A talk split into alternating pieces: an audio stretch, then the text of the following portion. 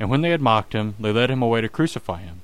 Then two robbers were crucified with him, one on the right and one on the left. Matthew 27, 31 to 38. In 2003, Randy Travis had the hit song Three Wooden Crosses. It talks about four people riding on a bus to Mexico. An 18 wheeler runs a stop sign and slams into the bus, killing three of the four passengers. The chorus records the death. There are three wooden crosses on the right side of the highway. Why there's not four of them, heaven only knows. I guess it's not what you take when you leave this world behind you, it's what you leave behind you when you go.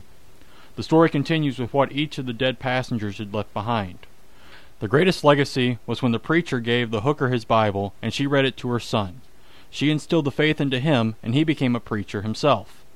What legacy will you leave when you die? Will it be a lucrative business or knowledge passed on to another generation? Or will it be your faith in Jesus Christ as your one and only Savior? Faith is the greatest legacy anyone can leave behind. Share yours with someone today. Amen.